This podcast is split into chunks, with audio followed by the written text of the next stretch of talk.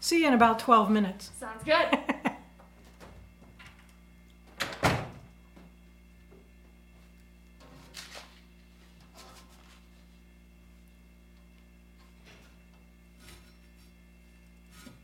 That's better. John 3:16 For God so loved the world that he gave his only son so that everyone who believes in him may not perish but may have eternal life. In the 1970s, 80s, and 90s, this single tweet length verse from the Gospel of John came to represent the core message of the Bible in parts of the American evangelical movement.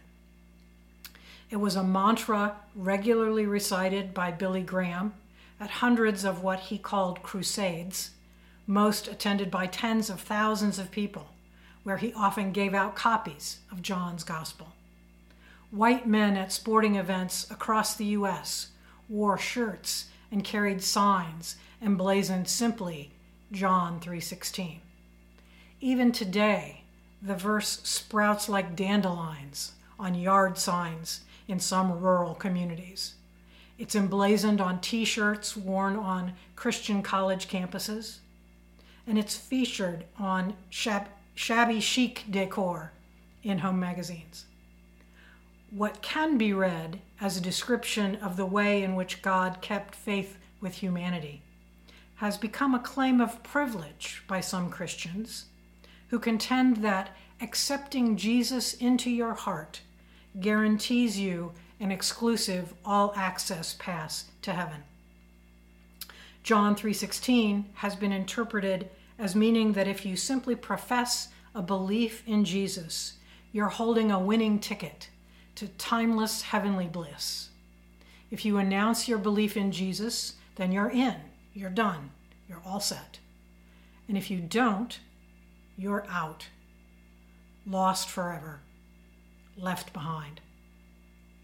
This interpretation has been criticized as turning the Christian faith into a magical incantation, amounting to salvation by syllables, as some have called it.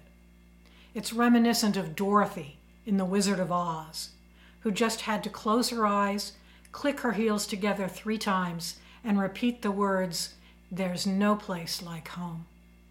And there she was, home. But there are other, deeper, juicier ways of understanding John 3:16. There are ways in which this verse might be reevaluated and reclaimed, in which it might be actually born again.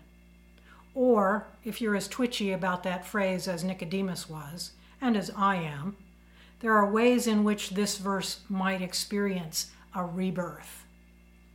Let me tell you about three points where scholars of the sacred text who are wiser than I am have offered alternative interpretations. Here's the verse again, in case it's not tattooed on your body somewhere.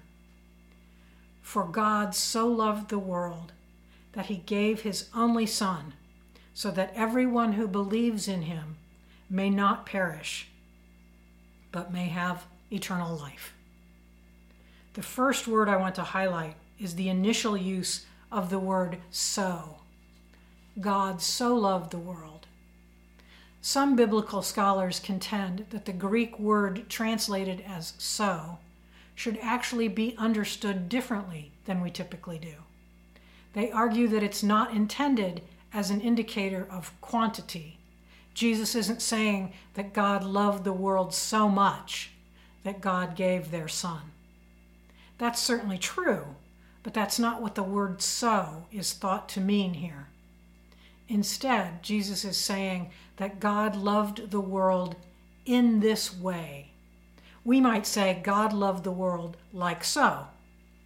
It's in this way that God demonstrated their love. And think about that. The way in which God chose to restore the world, God's method, tells us a lot about who this God is. God might have done any number of powerful things to heal an aching, wounded creation. But God chose a particular way. God gave their own child. In John's Gospel, as presented in the message, God loved the world in this way.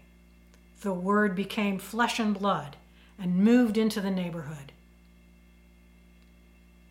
God revealed themselves to the world in the form of Jesus, the physical embodiment of God's character and passion, who lived a human life and who died a human death.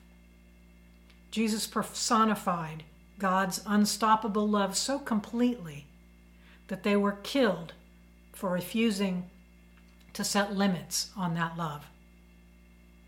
And God loved the world so, in this way, despite everything that their chosen people did, despite rebelliousness and violence, despite whining and crankiness, despite emotional affairs with other gods. God loved the world in this startling, extravagant, sacrificial way, in spite of all that. I think the theological term for this is the no matter whatness of God. And God loved the whole world, loved us and the people we love and the people we can't stand. God loves without limits and without conditions.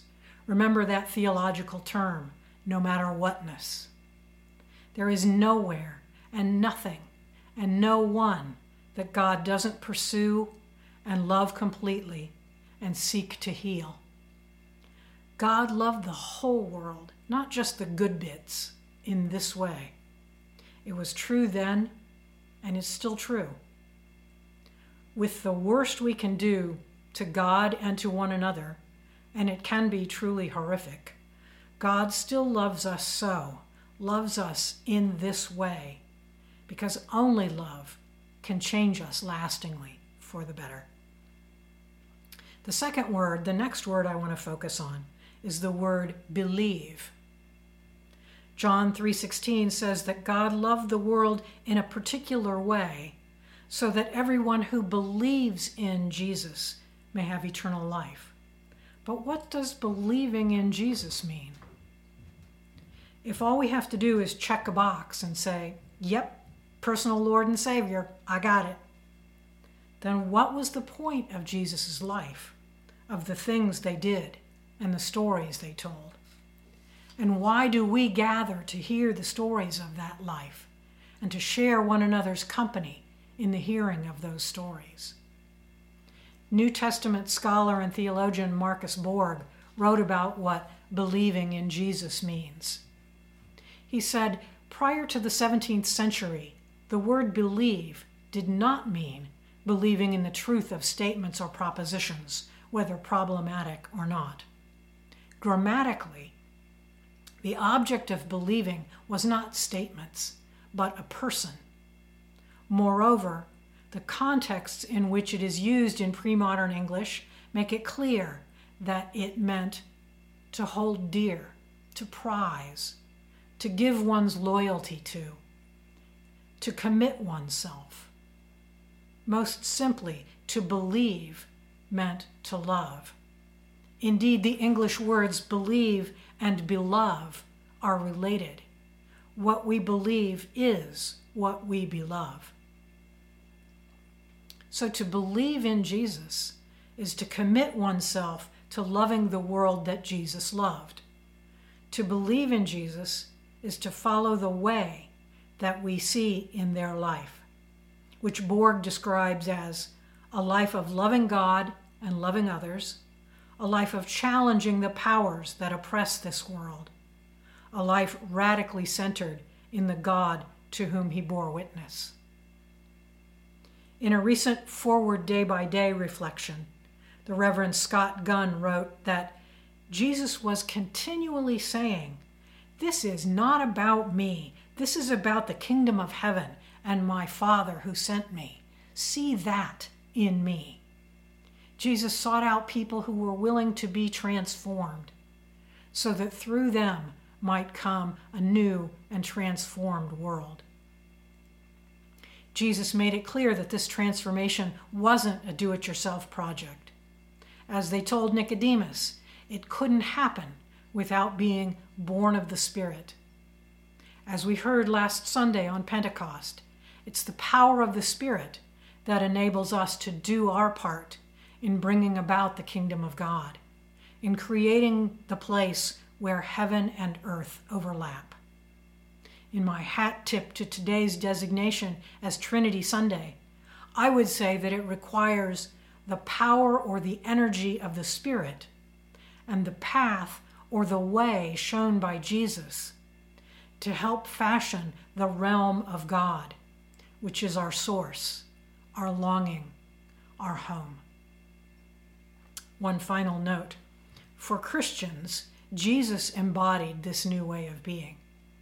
But the way that Jesus lived, the way of self surrender, is known elsewhere in the great wisdom traditions of the world's enduring religions. It is not an exclusively Christian way. The last element, the third element I want to highlight, is the phrase eternal life. Now, we today hear eternal life as a pretty clear reference to going to heaven when we die. But mainstream biblical scholars note that in Jesus' time, most of the Jewish people didn't believe in life after death. Jesus himself didn't talk much about an afterlife or focus on how to get to heaven. Instead, notes theologian, university professor, and Anglican bishop Tom Wright, the whole point of Jesus' work was to bring heaven to earth and join them together forever, to bring God's future into the present and make it stick there. Eternal life is a major theme in John's Gospel, and while that Gospel affirms the idea of life after death, John's phrase, eternal life, or sometimes everlasting life, doesn't refer primarily to life after death, according to Mark Borg. He writes The English phrase translates a Greek phrase that in turn expresses a Jewish notion the life of the age to come. In John, eternal life is often spoken of in the present tense. The life of the age to come has come, it is here. Eternal life does not refer to unending time beyond death, but to something that can be known now. To know God in the present, Borg says, is to experience the life of the age to come.